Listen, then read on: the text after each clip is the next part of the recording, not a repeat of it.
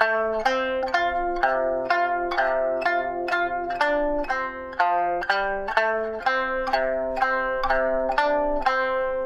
うもです。こんにちは。なりです。それでは、3回目の沖縄からの配信を始めていこうと思います。よろしくお願いします。もう実は2回目の後すぐ撮ってます。イエーイ いや、マジでノリ。何万人とかが聞くのにこのノリ、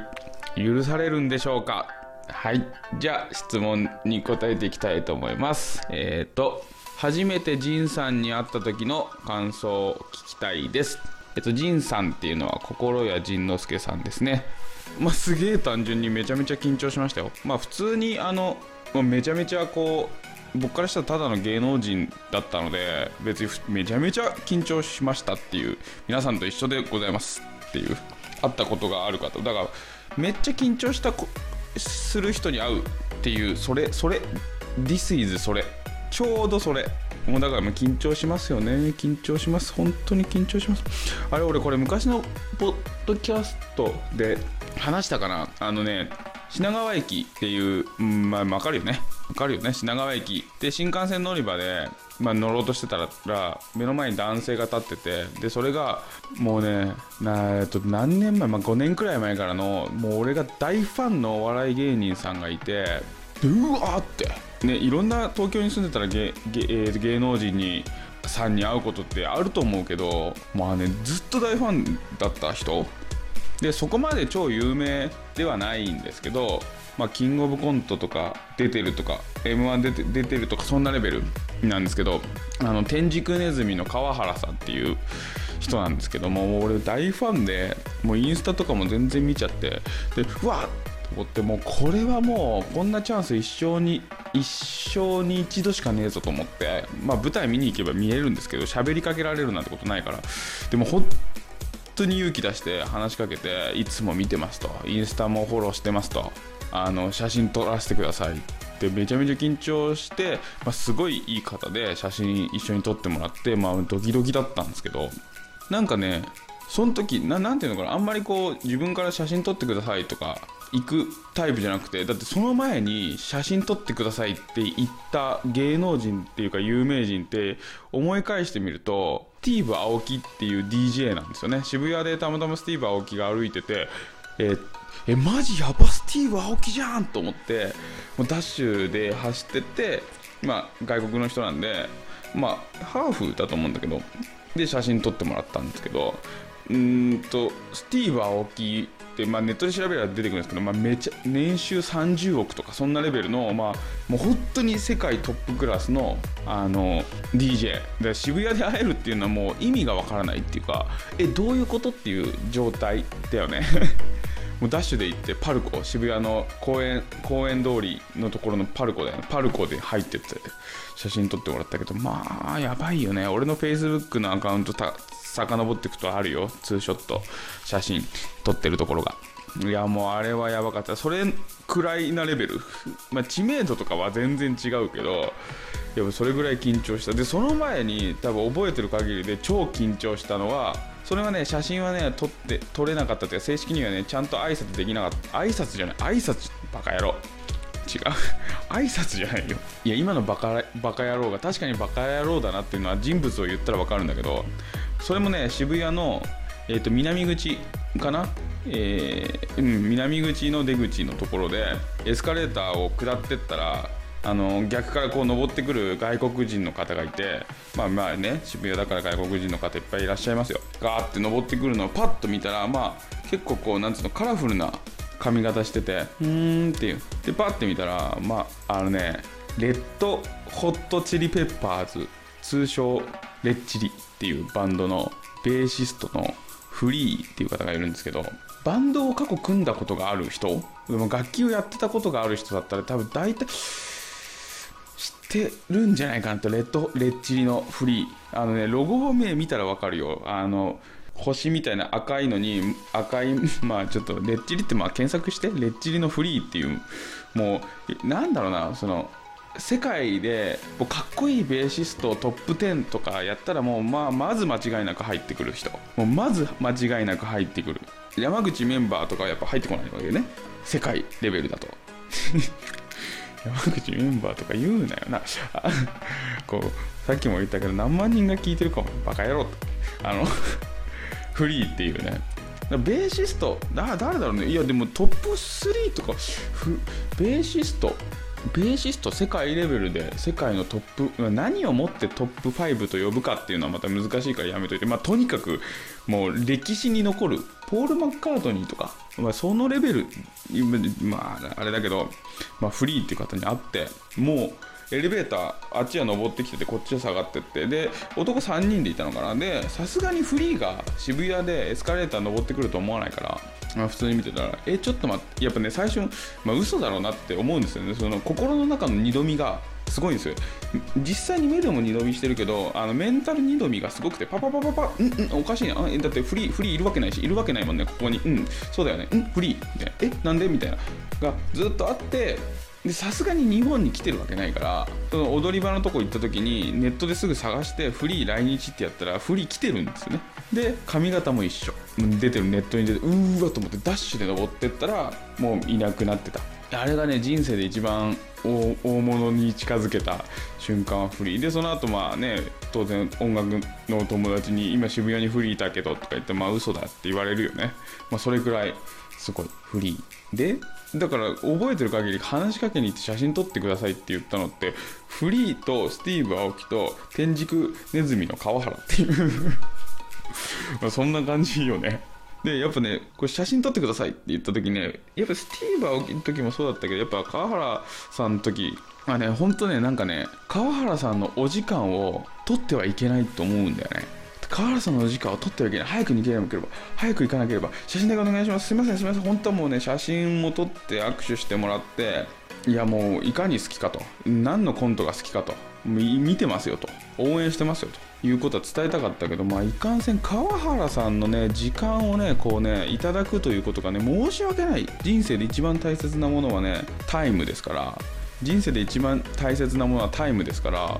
それをね俺な俺なんか俺なんかってやっぱ出ちゃうね今ねふと出たけど俺なんかのため俺なんかとは思ってないんだよ別に。でもやっぱ川原さん目の前ですと俺のために時間をこう使っていただくことがこうもったいない。いやね川原さんサンドイッチ買おうとしていたんでもうサンドイッチを買わせてあげなきゃいけない。何サンド買うのかな？ツナサンドかな？いやもうサンドイッチをね買わせてあげなきゃいけないからもうすぐね写真だけどザザザザ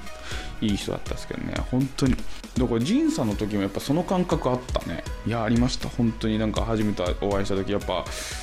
まあこれもちょっとブログこれ配信がこうされた時に僕のブログが上がってるかどうかちょっとわからないですけどやっぱねこう本屋さんで仁さんの本を買って衝撃受けてうわ俺もこここういう仕事がしたいと思って今ですからいやもう嬉しかったですよね。まあ緊張しました。ね多分めっちゃ噛んでたしうまいこと喋れなかったですよね。うん。いや本当に。でもね実際いまだに喋れないけどね。あのお会いすることはねたまになんかお会いすることがあってもいや喋れないですよね緊張しちゃってね。もうこんだけ見てください。これラッパーかよお前ってくらいこうね一人喋りの時はねペラペラペラペラ喋るのにねもうむむむ無理ですよ。むむむむ無理ですね。やっぱ慣れって大事だよね。やっぱちょっとねものすごい。であと全然それあ関係ないこともないけれどもあの似てるので僕年上の人すごい何ていうのかな？経験値年上の男性に対しての経験値がないんですよね。小学校の時もその野球少年野球の1個上の、えー、上級生にいじめられてて、まあ、太ってたんで今も太ってるんだけれども今よりもまあ丸っこい感じの太り方してて、まあ、いじめられてて年上ってなんであんな感じなんだろうなって思ってで中学入った時にもうその中学ってちょっとこうなんていうのちょっとこう上下関係が出てきててなんだろうねまあ交流なかったんですよね上下で。23年1年生になった時に中学23年の人と別に交流がほぼなかった。そのまま3年生になって高校入ったんですよね。で高校入ったらもう一気にあの上下関係生まれるんですよね。だから部活入って。中学校の時もあったんでしょうけどね薄かったんですね。だから高校入ってすぐ上下関係でバスケ部の入部体験みたいのに行った時に先輩に対してタメ口聞いちゃってたんですよね。中学校の時に多分小学校の時ってその上級生に敬語使うのかな？もう覚えてないよね。使うのかな？で高校中学校の時もだからしゃ交流なかったから敬語で喋るなんてこともなかったんでしょう。まあ敬語で喋ってたんでしょうけど3年間あ2年間通してそんな喋らなかったんでしょうね。で高校入って先輩にタメ口聞いちゃっててでそれでなんかキレられて、まあ、その流れでちょっと多分あっち側もなんかあったんでしょうね。あの生意気な1年生がいると。で僕は小中は野球部ですからで高校からバスケ部になってるんでバスケも未経験なんですよね。バスケバスケ。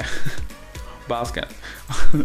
でで先輩にそれで高校1年の時いじめられてでちょっともう年上の男性がダメになっちゃってて。でその時はまあ自覚ないですよ。いじめられたうわどうしたらいいのか分かんない。同級生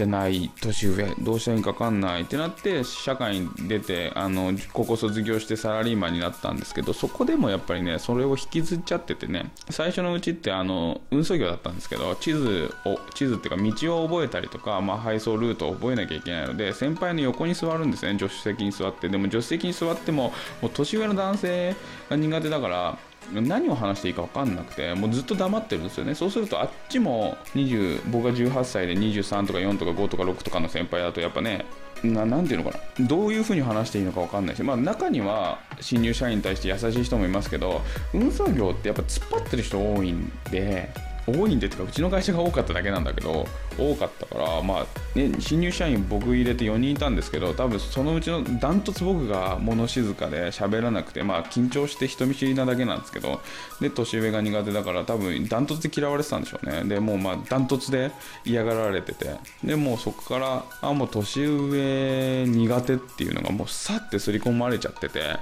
ら年上の男性っていうのも異常にずっと苦手なんですよね。でまあ苦手でもうあの東京来て東京来てからはねそこまであの年上の男性と深く絡むことがなかったので、まあ、そのままあの自分で仕事し始めるようになっちゃってで自分がこう何ていうんですかね今だと,、えー、と株式会社なり心理学で僕より、まあ、いわゆる上司がいないっていうのがもう6年7年くらい経つので上司がいなくなってから年上の男性とこう仲良くするってことがあんまりなくって。それも